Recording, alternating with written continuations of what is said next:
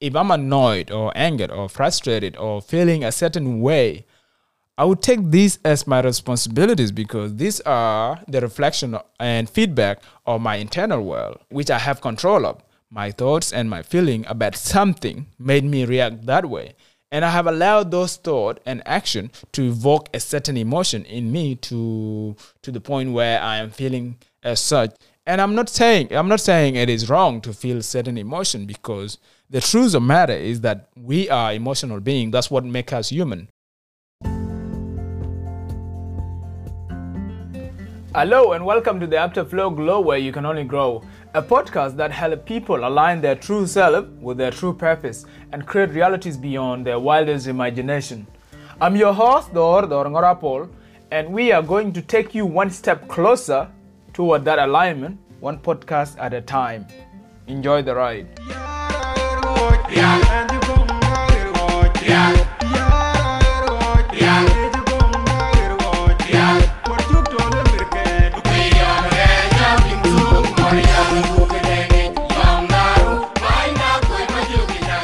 All right. Today's episode is a personal reflection podcast, and I want to reflect on my life and the person I have come to believe I am in general. I want to talk about what has influenced me and helped me shape the man that I am today. And to do this, I would like to reflect on some of the attributes that I have observed from my early childhood and then cover the additional attribute that I have managed to develop as I grew into adulthood and as I respond to the feedback that my environment provided me.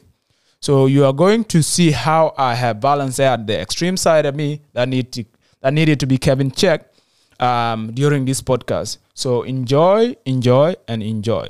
Before I run up talking about today's episode, before I run up talking about the personal attribute from my early childhood and then the developed attribute from my adulthood, I want to state a disclaimer. I want to say that, like everyone in this universe, I am an ever evolving being. And that means that the person I am today, this month, or next year might not be the same person that you will encounter in the near future.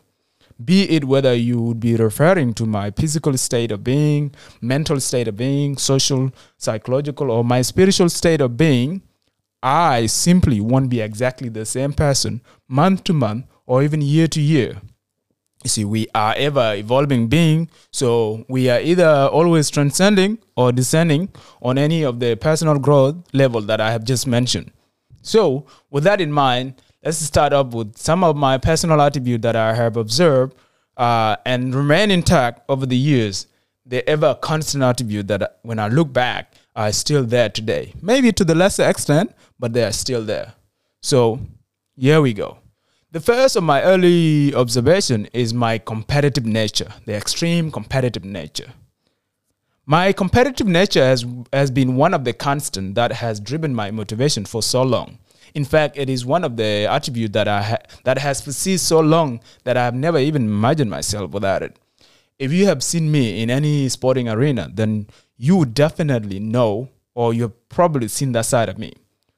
Whenever I am challenged by the competition or the competitor, there used to be this side of me that rise so high, so high that I become extremely intense, really intense in the bubble of the competition. And all thanks to my competitive nature. Today, that is becoming less and less because, you know, I have I've come to value playing infinite game, as Simon Sinek put it. The game where my only motivation is being better than the man that I was yesterday. Today, I feel like I am more grounded by my other values that my competitiveness, my competitive nature doesn't take a high precedent over the other need, you know, the need to collaborate and build a genuine connection. These have become the substitute for my negative side of my competitive nature. And as a result, today I get more joy in being in the flow of the activities that I am taking part in. That is my first early observation. My second early observation, which used to accompany my competitive nature, is my hot temperament. This is not so much the case nowadays, um, but growing up, I was super hot tempered. I was one of those kids whom you wouldn't want to pick a fight with because my fight would last for days. In my motherland, I, I was known for my hot temperament. Um, growing up, I was a really hot tempered kid. Even when I returned to my home country, South Sudan, uh, recently uh, in 2020, I was reminded by this fact by those who knew me well. Today, though, today you might struggle to believe that because my Zen, my meditation, the routine that I put in place over the last couple of years, I have taken over my whole being that I've ground myself. I have a high level of control because, you know, I have come to see what is in my control and what is not. You know, you call it maturity. That's my second early observation. The third early observation of mine is my deep desire to be great and achieve excellence in all that I do. I, I wanted perfection. I've always demanded so much of myself. I consider myself a super driven and ambitious person. So I tend to single mindedly go after whatever I want to achieve without ever giving any chance for an alternative outcome to creep in and diminish my intention. When I'm sold on uh, on something, when I'm deeply sold on a particular idea and believe in it, I would develop a, a by all mean attitude toward it. And it means you know developing new habit, new uh, behaviors, new routine to make it happen, I will make sure I do so. I used to be very particular, not so much nowadays, but yes, I used to I used to want things done certain way and if I am convinced that things won't be done uh, the way I envision them, I would take matters. I would take matters in my own hand and become heavily reliant on myself, my own judgment, and my ability uh, to get those things done. Now I'm aware that you know our own judgment are not always the best, and you know relying on your own judgment and relying on yourself. This this has both limited me, you know, I'll, I'll say this has both limited me and served me well on different occasions, depending on what it is. It has served me well because I would do the thing that, that needed to be done exactly how I envisioned them. And it has limited me because when it comes to single handedly uh, doing the tasks that don't come naturally to me, it would take longer to complete them. Today i am not so much uh, like that. I value i do understand the value of collaboration and do I, and i understand that being able to utilize the strength of others to realize the common goal is is their goal that is my third early observation now moving on to the fourth and the last attribute that i recall from my early years is my deep desire to take up bigger responsibilities I was a small kid, so many people just equate this to incompetence and weakness. So the general tendency was to discount me as uh, anyone who is capable of taking up any serious responsibilities. Um, I hated this. So at a young age, all my action, all my words, and all my thought were directed toward proving everyone wrong about what I could do. So I developed a sharp tongue. I have I, I developed a tenacious work rate and become really strategic with my move.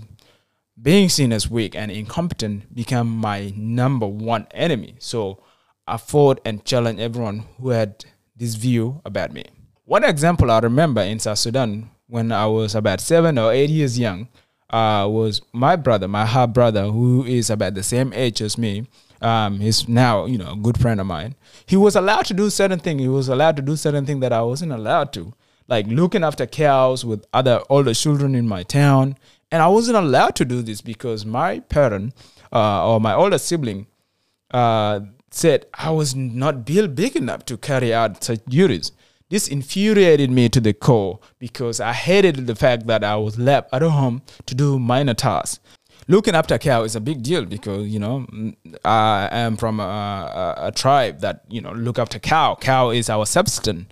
Um, it's a sign. It's a big sign of maturity because you're taking care of the most valuable asset in the family. So I felt like I was being held back, and that I needed to get to the next stage of my life. So I was deeply unsatisfied with the period of that period of stagnation, if you call it. But luckily, um, I forced my way into taking up those responsibilities shortly, moving to Kenya at uh, age of nine or ten years young. In Kenya, I had no choice but to assume uh, certain responsibilities that I wouldn't otherwise have had I stayed or had I been still living in South Sudan. Stuff like cooking for more than 10 people, fetching water, and for cooking and bath, all of that.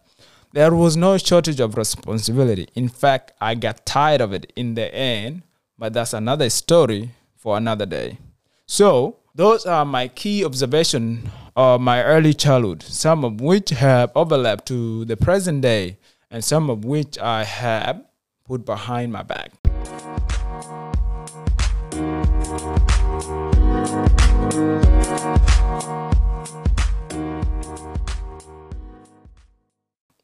Now we are moving on to the attribute that I have developed in my adulthood. So let's talk about the key trait I have developed over the recent years as I navigate my way in life uh, through different environment and as I evolve or transcend to the next le- next version of myself. The first of those developed attribute is my huge sense of gratitude. Gratitude has become so embedded in my life in recent years. I see it as a must, you know, it is one of my top two values. I don't take gratitude lightly. In fact, I am grateful for having developed and continue maintaining a huge sense of gratitude. Gratitude ground me, it anchor me, and it balance out my continuous pursuit of changing the world around me to create the realities that I want to see and live my absolute truth. That's what gra- that's what gratitude do to me. That's what gratitude mean to me. Gratitude for me has become a dominant state of being in all my undertaking. It put life into perspective because otherwise I would have no answers to the big question like what is it all for or what is the meaning of it? What what is the meaning of life? I don't think that I don't think that there would be any celebration without gratitude, and that means that there would be no abundant mindset or pers- or purposeful living without gratitude. In fact, making sure that I am always maintaining a sense of gratitude has influenced my life so much, so much that this podcast came as a result of it. I don't I don't think you can estimate gratitude in dollars because to me, gratitude is happiness, and happiness does not have a dollar figure attached to it. Gratitude is essential for those who want to change the world because it balances you out in the present moment while still being bold and shooting for the moon without being without losing touch with reality. The second attribute in the list of the developed attribute is the one that was brought to my attention by my by some of my close friends and that is my optimistic and positive outlook in life. Although looking back, I think this trait might have been always there from my early days, but I think it I think it has just blossomed in my adulthood. Today, I look out for the best in everything, especially especially when it comes to personal goal and vision. Once I am sold again on a, a value and or the importance of a particular vision, no matter how unrealistic it may sound to to the mass majority or to the popular thinkers, I would ridiculously believe and work extremely hard to see the finish line, regardless of whether it has been done before or not. In fact, that would even give me more motivation because it has never been done before, you know? That's my second developed attribute. The third of my developed attribute is the need to become the best version of myself that I could possibly become. When I think about personal development, one word that springs into mind is to become. The need to become the best version of myself that I could possibly become has gotten stronger and stronger over the last couple of years. Even though I am well aware that being the best version of ourselves and becoming fully self actualized is not a fixed destination that we could arrive at and say, oh, we, we got there. I am well aware that self actualization is not a static state or a point in time where we where one has fully become all that he or she could have become. I know that's not the case because we can continuously develop to the next and the next and the next version of ourselves. And that's what I am referring to here. I am drawn toward pursuing this elusive goal as it give me a drive to chase the next version of myself while maintaining a high sense of gratitude um, and without losing sight of the most important things in life that you know, the thing that put life into perspective.